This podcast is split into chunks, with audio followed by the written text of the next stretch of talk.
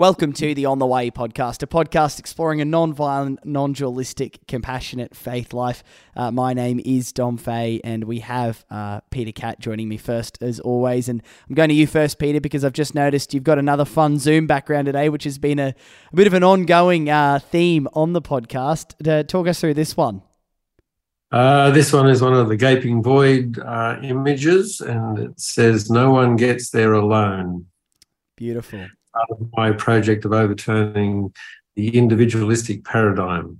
Wonderful. Well, that might have some tie-in to part of what we're discussing today. Sue Grimmett is also here as well um, with the bookshelf background. So you're going to have to invest in some some more colourful and creative backgrounds. I know. I, I figured Peters are too good, and I uh, didn't want to try competing. So we just go with the boring bookshelf like, like many of us. Yeah, but it's very good to be here after missing the last one. So nice to be back. Yeah, very lovely to have you here with us. And look, today's guest is somebody we've been hoping to to record an episode with for uh, a while. Uh, Doctor Garry Deverell is the inaugural Vice-Chancellor's Fellow in Indigenous Theologies at the University of Divinity in Melbourne and the author of Gondwana Theology. Uh, he's also got a new book coming out this year, Contemplating Country, More Gondwana Theology. Well, I say later this year, uh, Garry, as you join us, that's the hope that it's going to be later this year, but uh, it's going to be thrilling at any rate when it does uh, get released. Thank you so much for, for making time for this conversation. Uh, very pleased to be with you all. Well, look, there's uh, plenty of threads we're hoping to explore today. Um, I think probably a big theme is going to be how maybe the, the common um, Western conception of Indigenous spirituality isn't quite actually accurate to, to what it is. Maybe it's a bit too sentimental or a little bit too airy-fairy compared to the, the more practical, um, lived-out experience of Indigenous spirituality. Before we get into any of that, though, Garry, I, I was hoping you could maybe... Um, Just share with us a, a little bit about, about yourself, about your people and, and uh, your life. Sure. So I'm a Trawloolway man. That means that I come from the northeast corner of what we call Lutruwita and everyone else calls Tasmania. So that's where my mob are from. Um, obviously, uh, you know, I grew up in a family that had, uh, you know, an Aboriginal side and a kind of immigrant Cornish side. So uh, on my dad's side of the family, uh, we had lots of stories about uh, our country and our ancestors. And on my mum's side of the family, we had lots of uh, stories from the Bible uh, because uh, it was really my mum's uh, sort of Cornish Baptist origins that uh, that uh, predominated in the household to a very large degree. So I just grew up with these two sides of the family, two sacred stories, if you like, two sacred texts. One uh, coming coming out of the Bible and the other one coming out of the country uh, of my ancestors. So, yeah, um, you know, I, I'm an Anglican priest these days, uh, not working in a parish so much, associated with Saint Paul's Cathedral, but uh, obviously working on this um, academic stuff, the New School of Indigenous Studies um, mm. at the University of Divinity.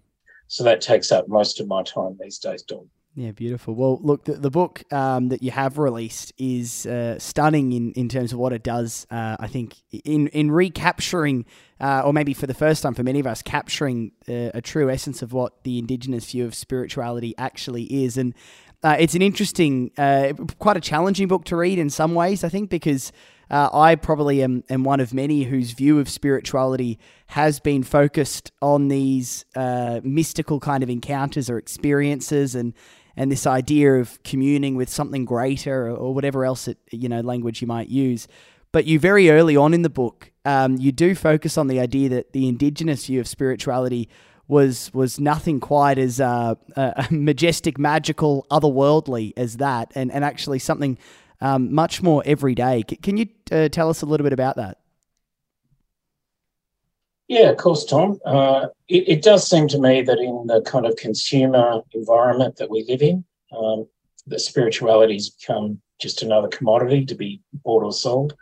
So there's a whole plethora of marketplace of spiritualities out there.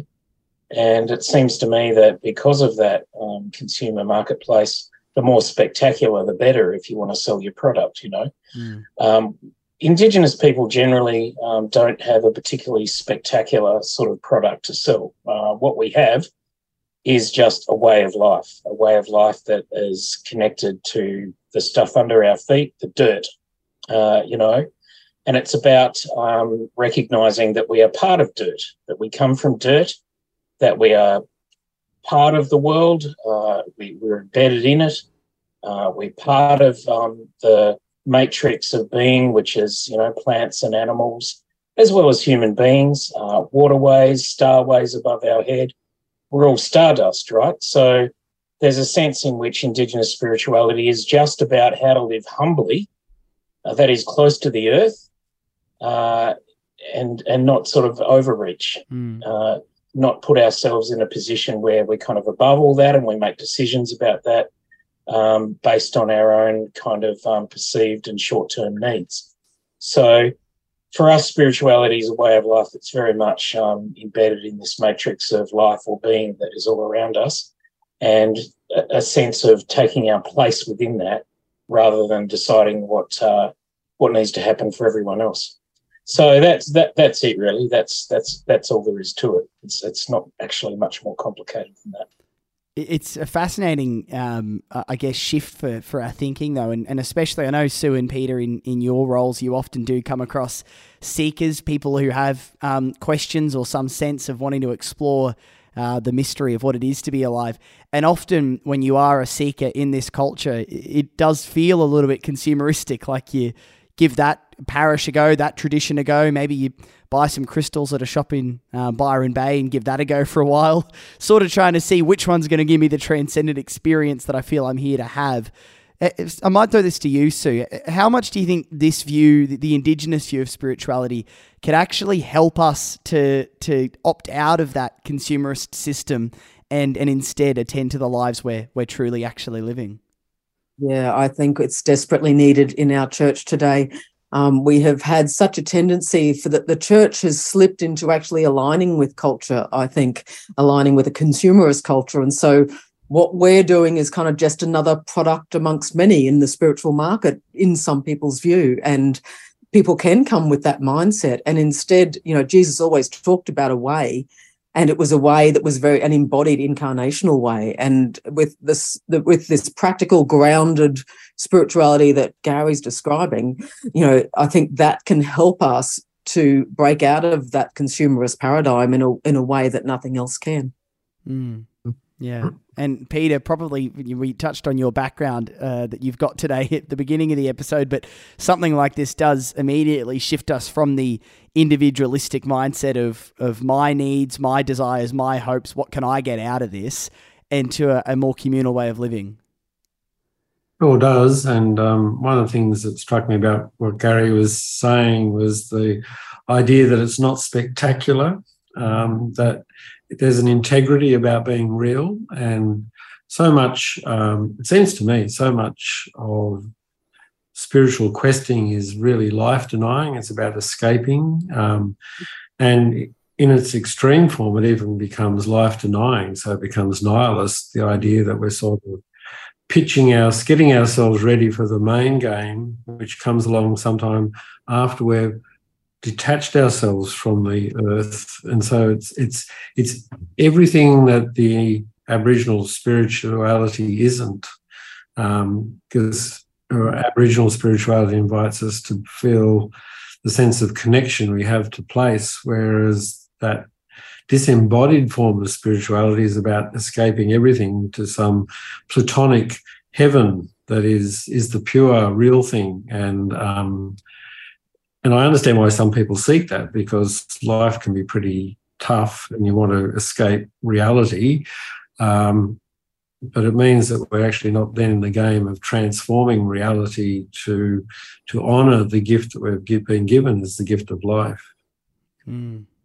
Yeah, it reminds me, Peter, of a, of, I got a sponsored ad in my Facebook feed a little while ago for a yoga meditation retreat uh, taking place somewhere in the Northern Rivers part of, of New South Wales.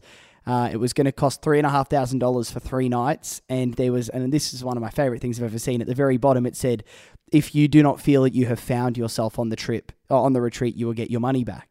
And I thought, what a what an amazing refund guarantee. If I don't feel I found myself in three days at this retreat, I'll get my money back.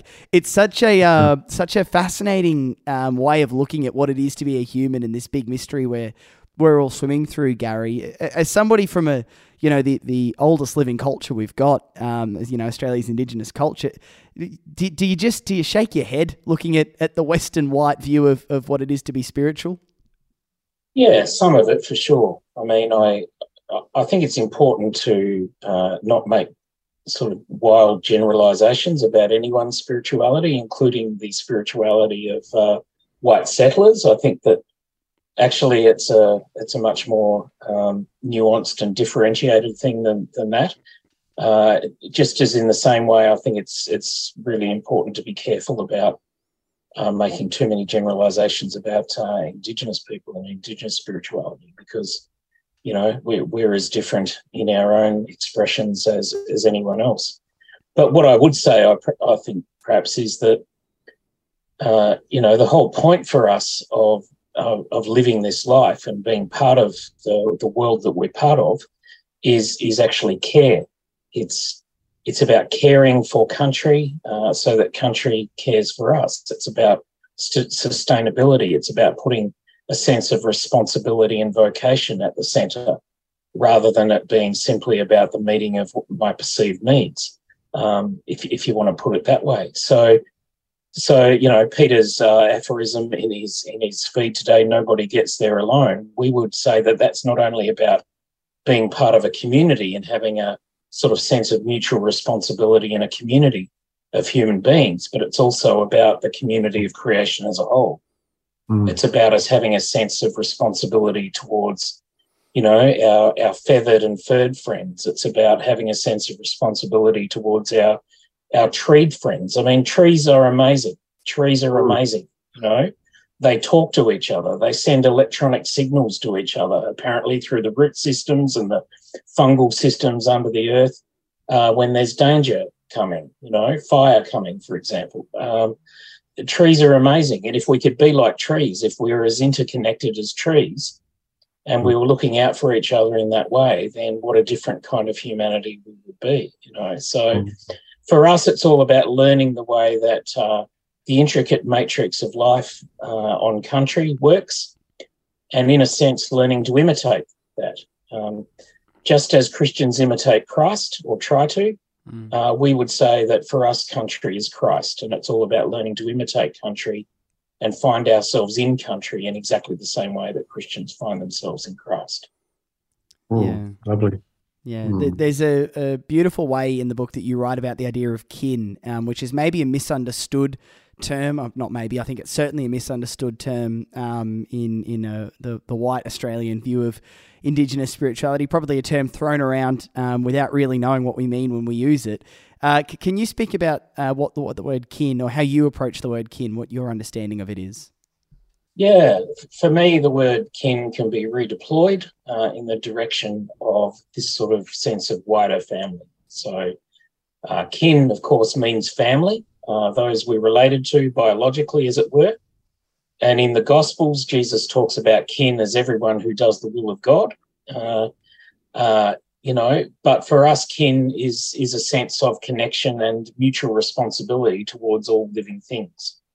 And particularly for we uh, Lutruwitan people, uh, that can actually include even just rocks, which are apparently inanimate and don't have life, but you know, our traditions talk about the, the, the life of rocks and and the way in which rocks vibrate with the presence of our ancestors, you know. So for mm. us, kin is this sense of family, which extends way beyond just the two or three people that we might share a household with in modern life, uh, to the wider tribe, the wider mob, but also plants, animals, all living things. And the thing about families, of course, is we we we have a strong sense, most human beings, of responsibility towards our families. Uh, we we feel a need from the very moment that we pop out into the world, uh, you know, for care and nurture, and that's part of family life, uh, caring and nurturing for one another. We just want to extend that sense of care and nurture to a, a much bigger sort of kinship network, if you like, which includes all living things. Yeah. Mm. Whenever I hear um, that sort of wonderful description of kin, I think in the Western tradition, the person who came closest to that understanding was Saint Francis of Assisi, who talked of even the sun and the moon being sister and brother, as well as, and the earth as mother, and then, you know, sister fire, and even extended it to the point where death was actually part of family. So, so, so interconnected that even, even death was a relative. Indeed, you know, and I, I read some of those um, some of those representatives of what you might want to call a more mystical tradition uh, in, in Western Christianity. Uh, you know, Meister Eckhart would be another one who mm. seems to talk about the interconnectedness of all things, and yeah, you can't commu- you can't commune with the divine unless you do so through the mediation of a communion with, uh, you know, the creation itself and all living things. And, and that's very clearly there in the Franciscan tradition as well. So there are lots of points of analogy or connection, I think, between what Indigenous people talk of um, out of our ancestral dreaming stories and what some of these more mystical uh, moments within the Western tradition refer to as well.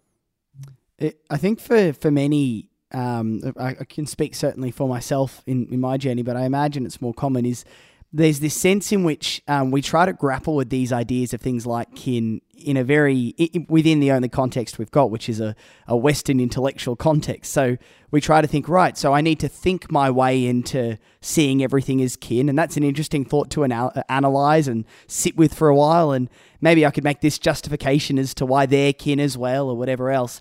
But we're talking about a, a different way of relating and a different way of knowing, aren't we?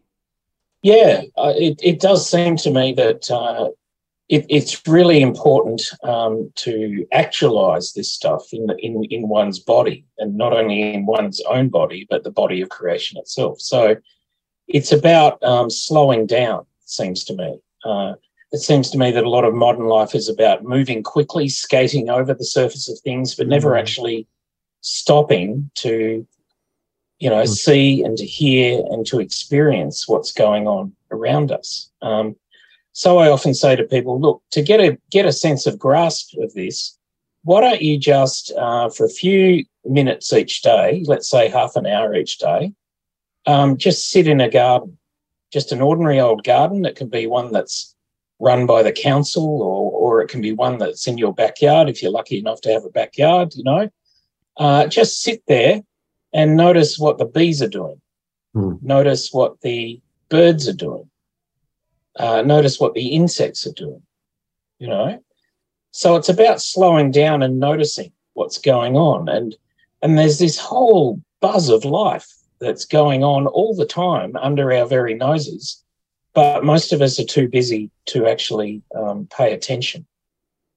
And for us, Uh, we would say that if you want to attend to what the divine is doing in the world, you actually have to attend to what the um, the creation is doing, you know.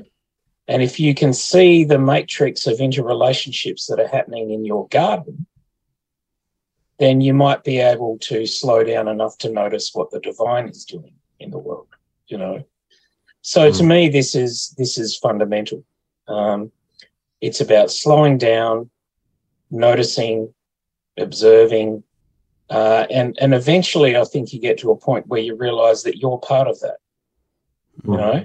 You're not just an outside observer, but you participate in this, and you can participate more freely in this if you actually know what's going on and have a sense of how everything is interrelated. I think it's a lovely thing that um, in describing slowing down, that you you come to that awareness of being part of and seeing the wholeness, I think, in everything, because one thing that our when we stay in our heads, we um, you know, judging and categorising are useful things when it comes to science, when you when you um, trying to work out why how a particular species may function, but it can get in the way a bit when we are looking at the wholeness of life.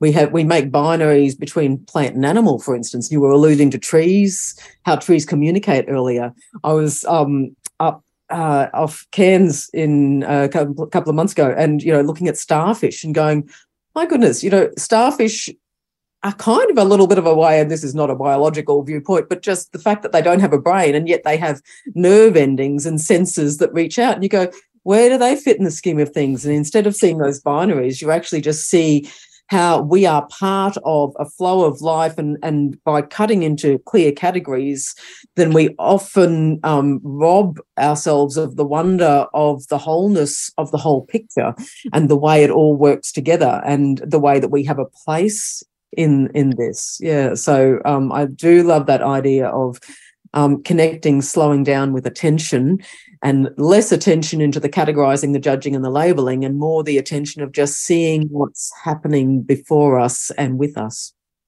Yeah, that actually, Sue, that reminds me of something Peter has said on the podcast before about when you were studying and doing, I think, your PhD, Peter, you know, right in the scientific tradition. And, and it was actually observing closely how reality works that started stirring things up in you. Yeah, developing a sense of wonder out of something that was supposed to be um, very rational, suddenly being captured by how fantastically beautiful it was. Mm, yeah.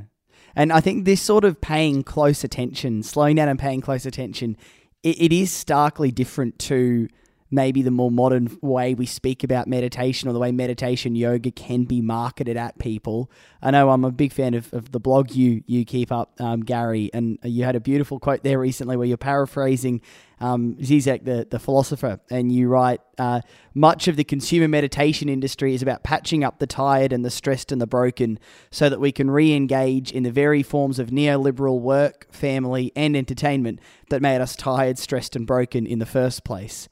And I thought that that is sort of cyclical nature, this loop of uh, how spirituality in the Western world can often just be this thing that sort of, you know, gives you a bottle of water, a quick drink of water, maybe a, a bit of Gatorade to get you back out on the playing field that's destroying you in the first place. That that was such a, a helpful way to think about, you know, when we're talking about this Indigenous view of things, we're not just talking about an opt-in thing that you can do to get yourself back out in the game, but it's a totally different way of kind of viewing the the interrelatedness of everything. Is that is that a, a fair summation? Yeah, I think it's about playing the whole game differently rather than patching ourselves up so that we can play a game that ultimately injures us. You know, mm. um, it, it, it does seem to me that um, if we can see ourselves as part of the matrix of life rather than masters of it, then we also begin to see the damage that we do when we skate quickly over the surface, um, leaving destruction in our wake, you know. And so we can we can start to grasp our responsibility. Um, you know, the, the paradox here is that the more we understand our, our small part in the nature of things, we also begin to see how our small part can actually do incredible damage to every other part, the butterfly effect, you know. Mm-hmm. So uh, I think it's really important to um, to do this slowing down, not only to get a bit of a sense of um, calm and purpose into our own lives, but also to re- reinscribe a, a sense of vocation towards, you know, looking after things and making sure that things will continue to um, have life and life in all its fullness for a very long time to come, perhaps mm. another five thousand generations. You know, um, Indigenous people have lived in this country for at least five thousand generations and managed this country uh, very, very well. But the amount of destruction that's been done in the two hundred thirty-five years, uh, last two hundred thirty-five years, mm. is is extraordinary in that timescale. You know, we're, we're leading the world on, on extincting species. uh, this is something that we need to come to terms with and, and turn around as quickly as possible. Mm. Yeah. Yeah. Look, and speaking of um, playing a different game rather than patching ourselves up to keep playing this current game, another another term which is probably pivotal to that, which is also misunderstood or misrepresented alongside kin, is dreaming, and the understanding of, of what dreaming actually is, the dreaming actually is. I know, um, you know, the, the narrative that seems to infuse most of our lives is the competitive, individualistic, free market sort of stuff. That is the bigger picture that many of us sort of have.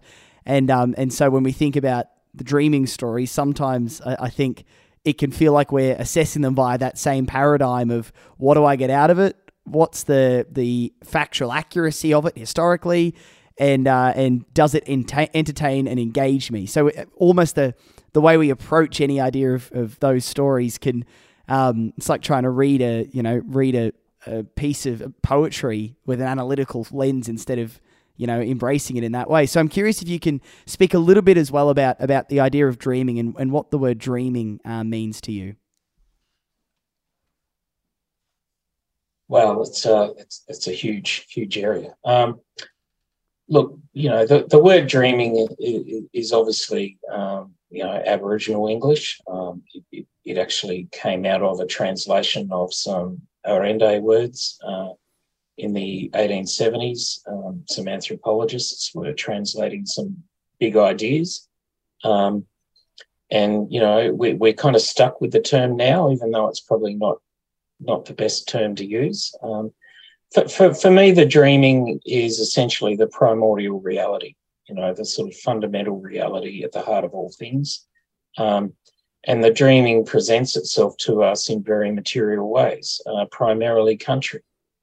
So I like to think, you know, again, creating analogies into the Christian tradition, I like to think of the dreaming as, as if you like, um, the, you know, the divine at the heart of all things, which presents itself in embodied and communicable and material ways in country, you know. So the dreaming is the Father, the, the Son is country, you know, that kind of that kind of idea. So um, for me, uh, you know, the, the, the narratives associated with the dreaming are really about not so much the distant past or some kind of prim- primordial um, creation stories, although that's part of it, but it's actually describing the way reality is and ought to be at any given time, uh, any, in any given place. And most dreaming stories, of course, are associated with very specific places, and they're actually about how to live sustainably in that place, you know. There are lots of messages in there, uh, ethical messages, uh, wisdom messages about how you pay attention to the place where you are and take your part along with everyone else in the community that you're part of to take care of that place and to listen to, if you like, the voice of the ancestors, the divine voice of the ancestors who can guide you about how to look in that, how to uh, live in that place in a sustainable way so that there will be life in an ongoing way for all those who follow after you, you know. So the stories are very practical and very, very much about the living of life uh, in a particular place. They're not sort of um, Hollywood sagas that are just there to entertain or kids' stories that are there to entertain small children as, as they've been represented in various um, ways in our sort of colonial history also. They're actually about um, how to live. And how to live well with others and to live well with the earth. That's that's what the dreaming is. Yeah. What term would you use other than dreaming, just to sort of tease out that? So that's a fascinating, you know, because it's always been called the dreaming, and I've never actually thought about yeah. the term. So it's just interesting to have a think of yeah. what other way we would want to um, narrate I, it. I, I think I think it can be, you know.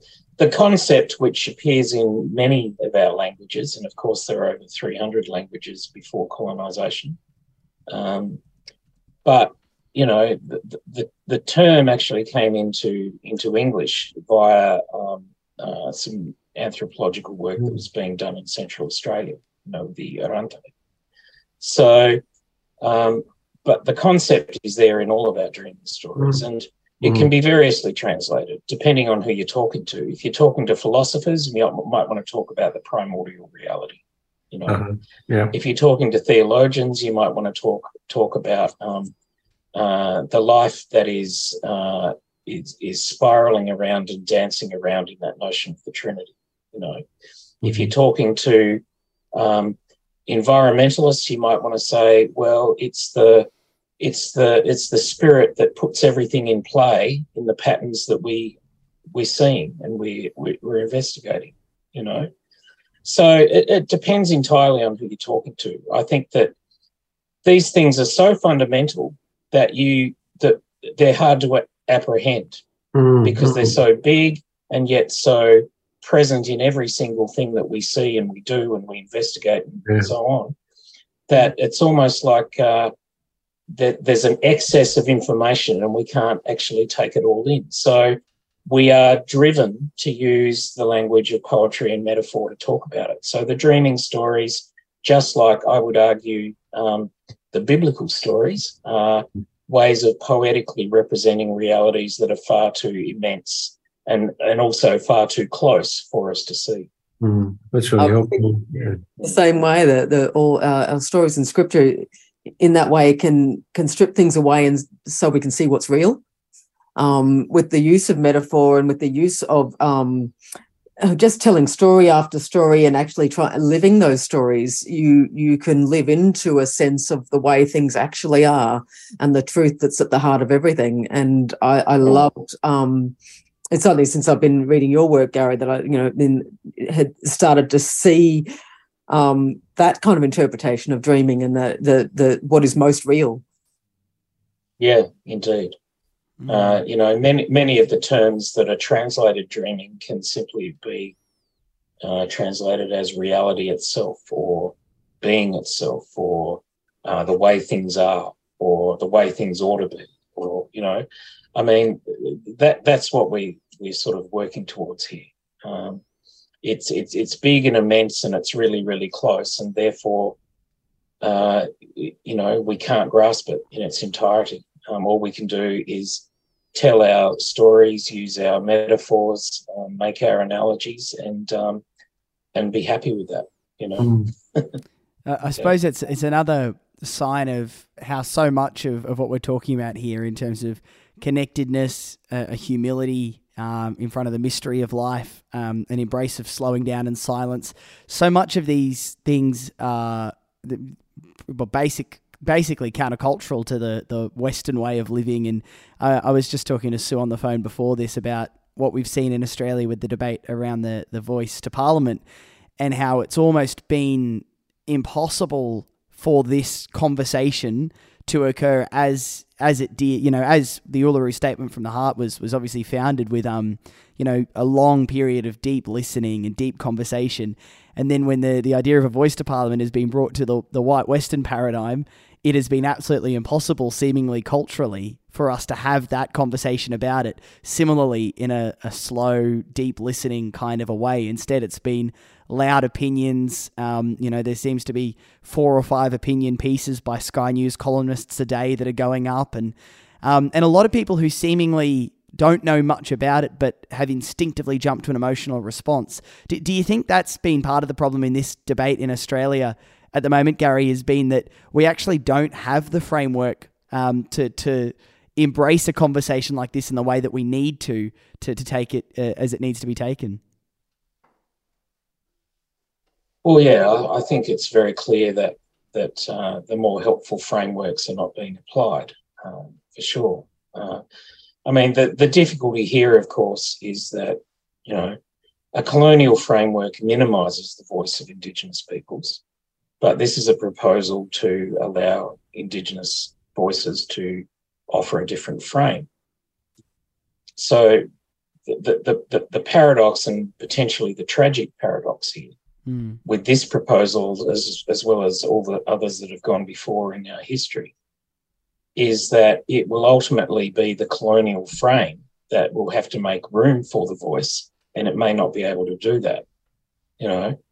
So uh, we're never going to get a change of frame until uh, Indigenous voices can be heard as a potential reframing of what, what we mean as a country um, and what our future may be. Uh, but ultimately, because of the colonial nature of our institutions and our governance systems and so forth, um, it's not until that colonial system decides that it needs to shift that that can ever uh, take place. So mm. I think it's going to be difficult, very, very difficult. Even, I mean, I read a lot of pieces from people who are basically in favour of the voice.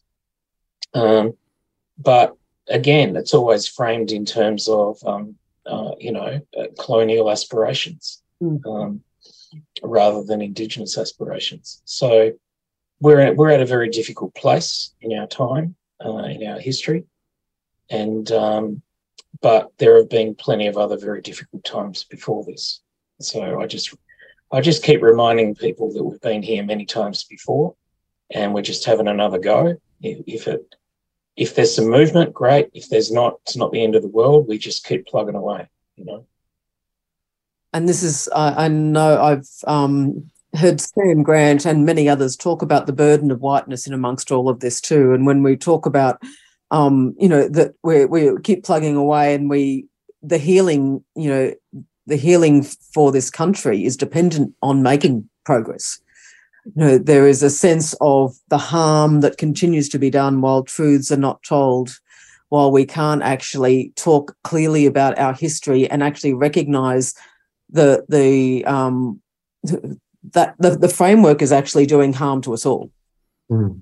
Mm. You know, it's clearly in evidence in doing harm to the country, um, but I think what hasn't been acknowledged always is the you know the that the harm that's being done to us. I know I read a piece by Geoffrey Blaney, and, and I was so appalled that that he talked about there not being sufficient gratitude to the European settlers in the Uluru Statement. And I was just, I just you know, that that that total blindness and deafness in a statement like that.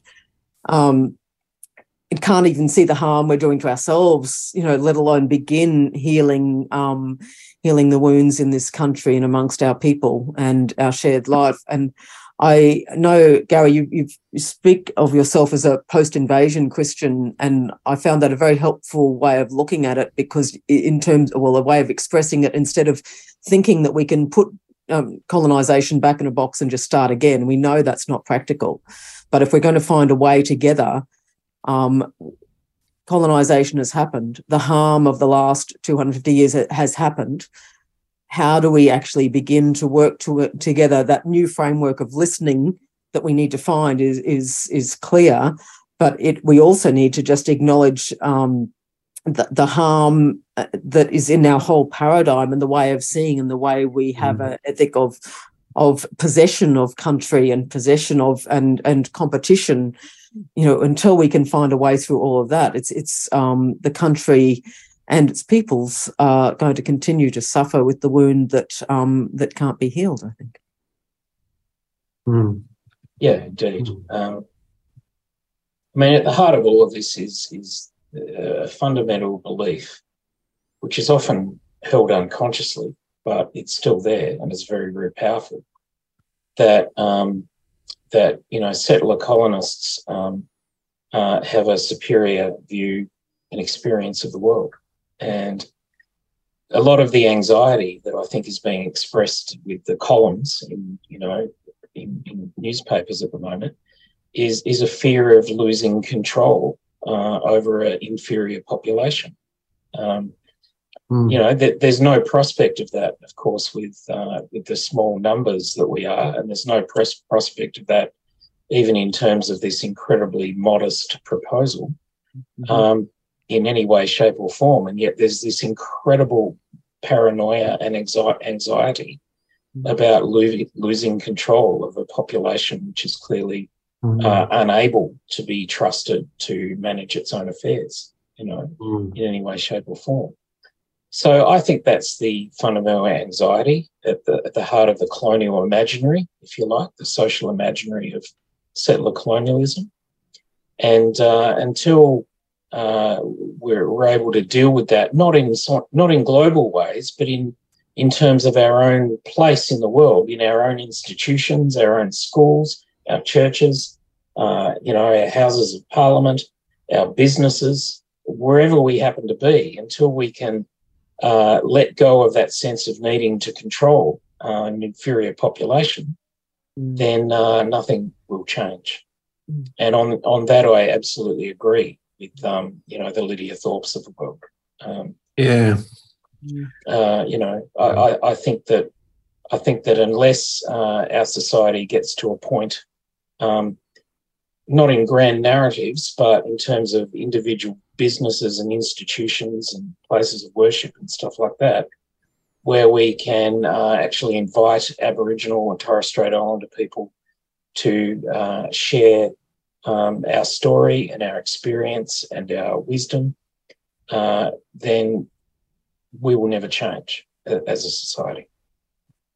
And we won't see the damage that we're doing to ourselves. Um, I think Sue's point was really um, opposite. Um, my son moved, lives in Canada, and he tried, he, he and his partner tried to live back in Australia a few years ago and decided they needed to move back to Canada because, um, as Josh put it, Australia, Australia, because it hasn't faced its own story in any way, shape or form, and describes, you know, we had those dreadful comments uh, years ago about the, you know, the truth-telling being labelled as the black armband view of history. Um, he said that he he actually experiences Australia as an incredibly aggressive place with a collective chip on its shoulder. That he said, you know, Canada is far from perfect because it's got a very similar history, but he said no one in Canada would ever have used that description of truth-telling,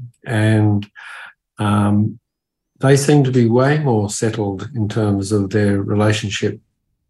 We've still got a long way to go, but he said, you know, he, he thinks that we're thirty or forty years behind, and that it plays out in everything, the way we drive on our roads, the way we interact with each other, um, the Australian inc- incapacity to be polite.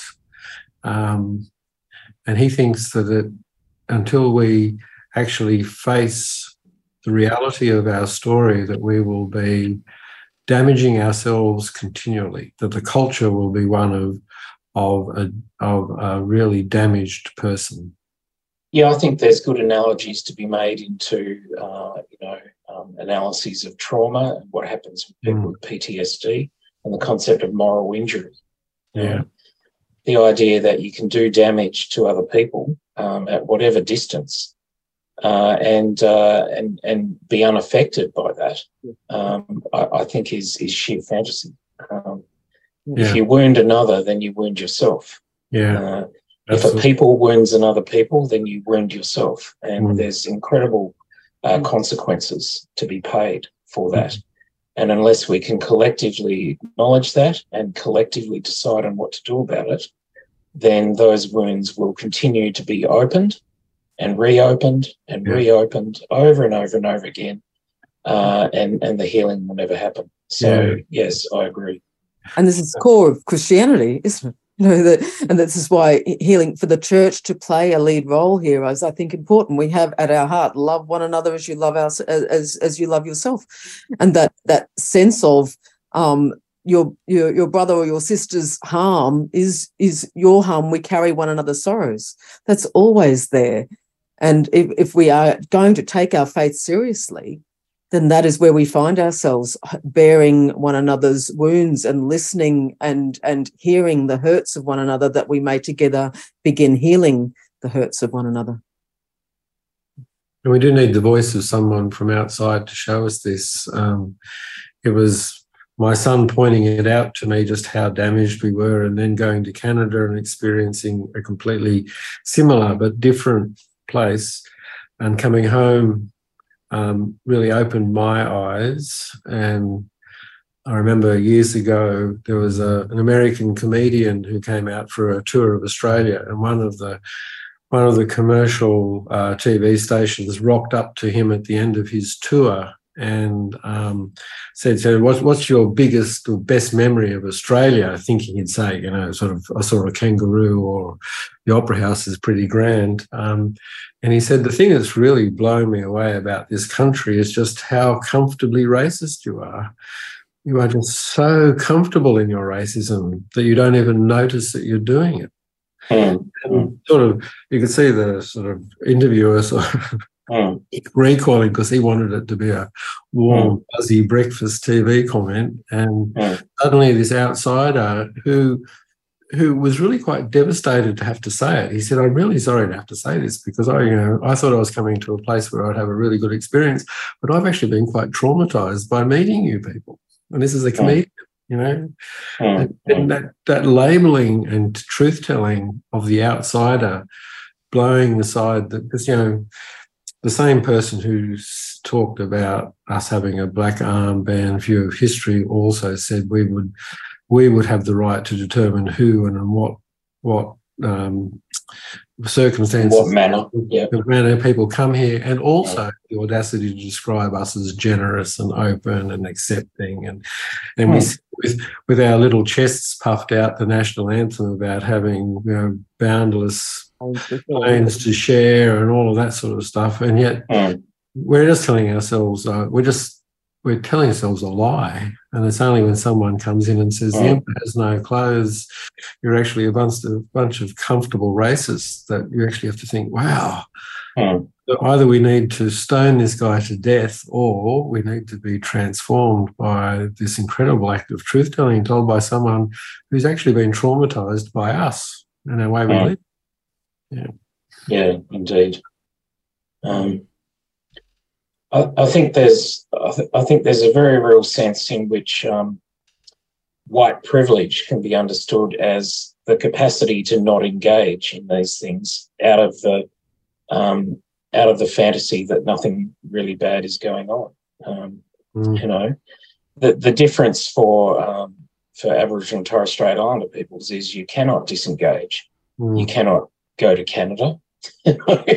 And if you do, you take all the stuff with you. Um, you, you, you can't opt out. You can't opt out of the sort of daily experience of casual racism, you know. Yeah. Mm. I mean, we've got some tradies here today, and um, the number of, uh, you know, racist remarks that I've heard coming out of their mouths in the last three hours has been extraordinary. So, mm. uh, so it, it, the level, I, I agree, the level of racism at play in a very casual way, but also deeply structured into the way that we run our institutions is is extraordinary. Yeah. Mm. And and pretty uh, troubling when you consider we're trying to have a national conversation about the voice to Parliament at the moment, but but maybe it is these sort of moments that do highlight the truth that is always there just under the surface. I actually did think, Garry, you um you wrote a brilliant piece uh, last year after the death of Queen Elizabeth the Second, and how that actually revealed some truths about where our loyalty or allegiance really lies that maybe we aren't entirely comfortable with. Um, and I know a couple of people pointed this out, that uh, when that did happen, there was obviously an appropriate response to and respect of the grief and loss of an individual human. But then overwhelmingly, there was this, uh, I think, inappropriate outpouring of loyalty and allegiance to the monarchy itself. It was not the just the sadness that this woman had died and maybe what she had given, but suddenly that turned into, uh, you know, almost this this glorification of the crown itself, of how good is it to, you know, like to be a part of this system? I, there's a grown man I work with in the entertainment industry who teared up the first time he heard "God Save the King," and and I was thinking, what is that about? Where does, why has that made you tear up? What is going on in that?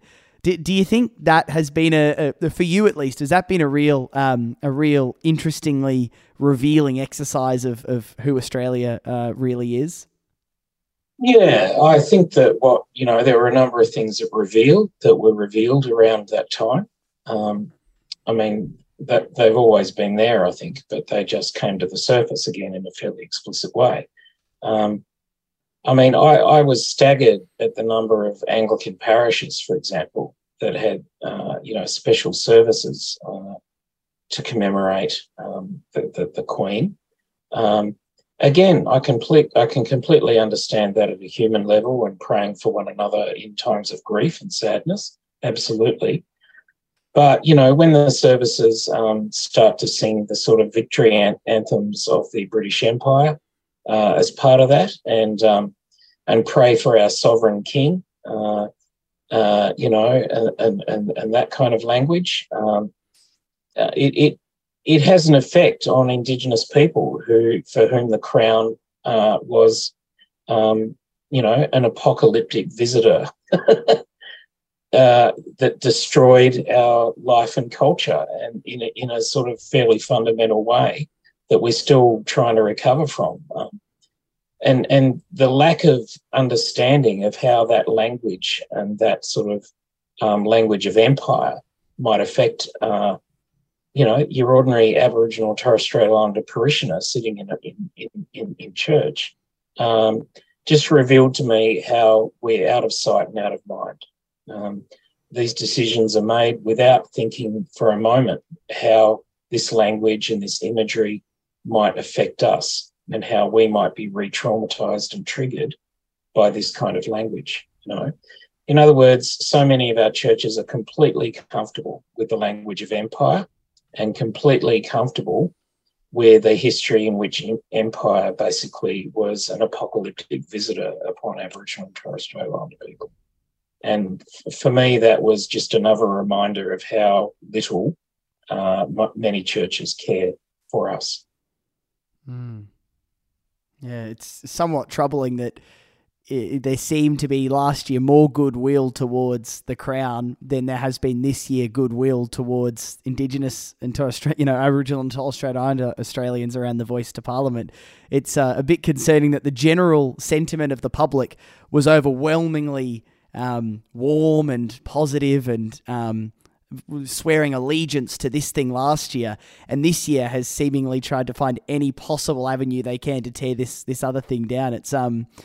I don't, I don't entirely, I can't clearly state what it says about us, but I don't think it's something good.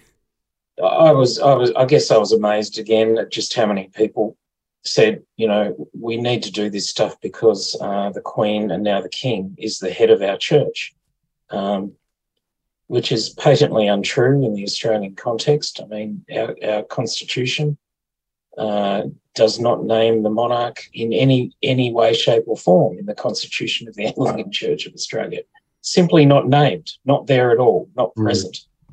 But culturally, uh, it's very, very clear that a lot of people um, are basically still operating within what I would call, you know, a kind of empire paradigm. Um, and that's where the imagination is. So this this became very clear at the time. And I think it is, it's where the imagination is, is a good way to say it. It's It's been an unseen one too, you know, and and hopefully we can go on this this learning curve together, noticing this stuff, noticing, gee, how how where has our imagine, imagination led us to be this year? Can we yeah. hold together, yes, that was uh, grieving the people that felt there was that response needed, and yet what is the response needed right now for our country um, when it comes to listening, when it comes to the voice? Um, where we can be more complex than aligning ourselves with a particular social imagination that has held our allegiance for some time. We are we are better than that. We can actually look at that and go, oh, look what I was doing. Look where we were. Where could, what could we become instead? Um, yeah. How can we shift? Mm. I think there has to be hope, and particularly in the Christian imagination, where there is the prophetic imagination that can lead Um, lead the narrative. How can it help us to shift? Not in condemning those, not in condemning people, but saying, have you noticed that? Mm. Where where has that led you? What does that mean for the way you are approaching listening, the way you are approaching reconciliation, the way you are approaching being a church that's grounded not in a country on the other side of the globe, but a country, a church that's grounded in the soil of this place? Mm. It's interesting, Gary, you mentioned earlier in the conversation um, that we we run fast over so much ground in this culture, that that, that seems to be the way that, that we live. And I remember hearing a, um, a theologian a bunch of years ago say the phrase, it's very hard to change direction when you're running fast. And I thought there was something in that. I mean, we know that to be quite tangibly true. The faster you're going in a car, in any vehicle, the harder it's going to be to, to turn around and change direction. You actually have to slow down to turn it to change direction. And so, you know, in terms of finding a different pace, that it really does seem that that this this deep transformative work that is necessary isn't going to be possible at this pace at which we are currently moving culturally. Um, the question is, how do you come en masse to to slow down and, and, and find a way to turn around and, and oh, I have no idea. So hopefully one of you three might. I've got uh, I've got no solutions here, Dom, uh, whatsoever. I mean, the only the only solutions that present themselves to me are let's slow down enough to talk to each other, um, to really hear each other. Uh, let's slow down enough to uh, sit outside and hear what's going on uh, in the animal and vegetable worlds around us. Um, let's uh, let's do that and, and see what emerges organically out of that sort of um, interaction, out of that sort of relationship, outside of, outside of that sort of conversation. And, uh, you know, As for changing the mechanics of institutions and governments, I don't have a clue. Um, I really don't. Um, and it, it troubles me, I, su I suppose, that institutions uh, can, can forget where they've come from, which is basically organising people uh, to be together in relationship and um, covenant together to do things that are good in the world. Um, how quickly our institutions that begin like that Uh, end up being uh, principalities and powers that, that trample all over everyone. Mm. Yeah. Mm. And that, you know, forgiveness, I always think forgiveness is at the heart of, of Christian faith, but that it always comes with telling the truth. It always comes with taking responsibility and bearing one another's burdens, with having some humility. We talked about humility right at the start, you know, being humility grounded in the country of this place, and, and recognising that we um, we don't have all the answers.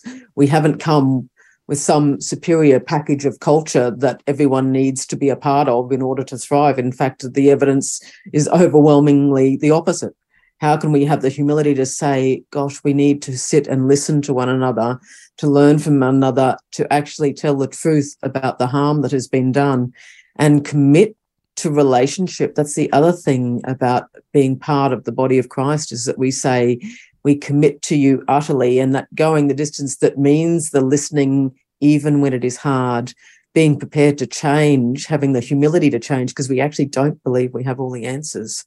Um, and how can we walk together? Mm-hmm. Yeah, indeed. That's right. Um, I think I think there's a certain form of doctrine of grace which has taken hold of most of our churches, which uh, which kind of sees forgiveness as the beginning of our journey rather than the end of it. Um, uh, you know, I mean, arguably most of Scripture ha uses the model that forgiveness is at the end of the journey rather than the beginning. Uh, you know, there's obviously um, a few passages where you could argue that's not the case. But I think overwhelmingly uh, the model is for uh, truth-telling, repentance in the sense of mm. act an actual change of behaviour, amendment of life, as our um, Anglican tradition would call it, uh, and forgiveness once there's some evidence that that's uh, sort of underway, you know. Um, but so often I think we're, we're captured by Um, you know, this notion of prevenient grace, which says that um, forgiveness is at the beginning of the process rather than at the end. I think that's deeply problematic. And it certainly uh, can be used in a way that sort of um, blames victims mm. if they cannot forgive, mm. uh, because there's been no evidence of change in perpetrators and that sort of thing.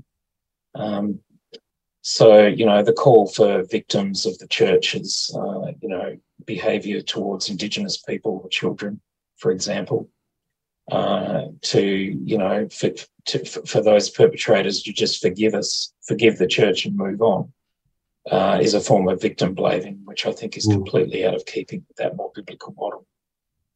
Yeah. Mm. Yeah. That's, that's a profound insight, Garry, the idea that forgiveness is sits at the end, not the start of the journey. I hadn't heard it put that way, but but you, I mean, we see this even interpersonally in relationships, that when somebody says they've they've forgiven because it feels like the right thing to do, before actually the hard work of of you know being heard and and having dialogue and and you know these things actually have to happen. It's a bit like you can't put a, a bandage over a wound until you've disinfected the wound. It might still cover the wound, but it's just going to sit there festering and getting worse until you actually do the painful work of pouring the uh, the antiseptic over it and, and cleaning the wound out. And so there is, the, I think that's such a helpful thing for us, you know, personally and, and collectively to, to realize that you don't, forgiveness is the, the way this whole thing's flowing. That's the direction the whole thing's flowing towards. And that is where the journey is heading, but it doesn't start there. It actually, that's the, the glorious garden at the end of the, the trek. And also to not take out too often, the church uh, demands that the person who has been wounded should forgive the one in power. So often that is yeah. the way that, that that things flow with with um in in church teaching, um that that so that the victims again, or or the poor, or those who don't have a voice, or those who are oppressed, are, are asked again and again to forgive the perpetrators who still remain in a position of power. Mm. And wherever that power dynamic is there, that's not the way prevenient work, grace works. It's, you know, that's actually working all in the favour of the one who already has the voice, who already has the power, you know, to continue to have that with no consequences. You know, so um, I'm deeply suspicious whenever the church calls on on um, victims to per- to forgive perpetrators. Mm. Um, because it so often disregards or pretends that that power dynamic doesn't exist at all.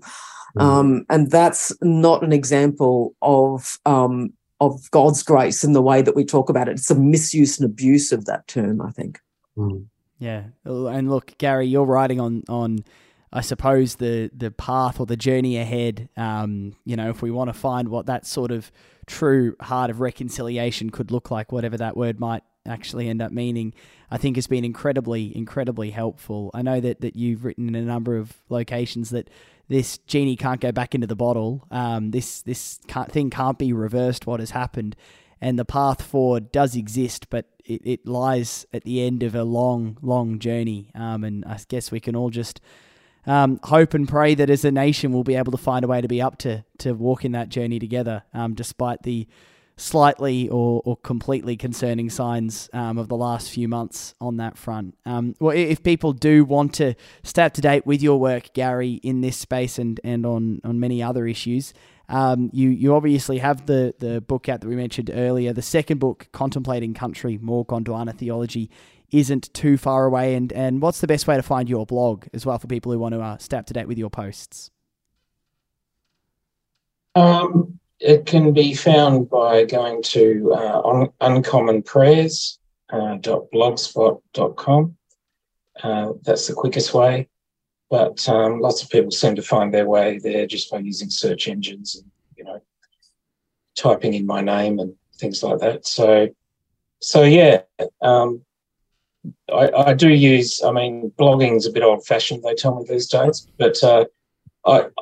I find it helpful, even if no one else does, to um, to just sort of work out some thoughts. And mm-hmm. often the beginnings of chapters in books or journal articles or any of that sort of stuff begin with blogging, because I'm usually just responding to something that's sort of in the air and in the public conversation, and and uh, I'm trying to work out what I actually think about things, you know. So. Mm-hmm. So if people read the blogs uh, generously, uh, you know, here's Garry trying to figure things out a bit and, and not entirely getting there, then, uh, you know, if it's read in that spirit, then it might be useful. Yeah. Yeah, wonderful. Well, Garry, it's been a, a profoundly helpful, um, I think, truthful, honest, and and hopefully um, somewhat uh, hopeful conversation as well. Garry Deverell, thank you so much for, for joining us today. My pleasure.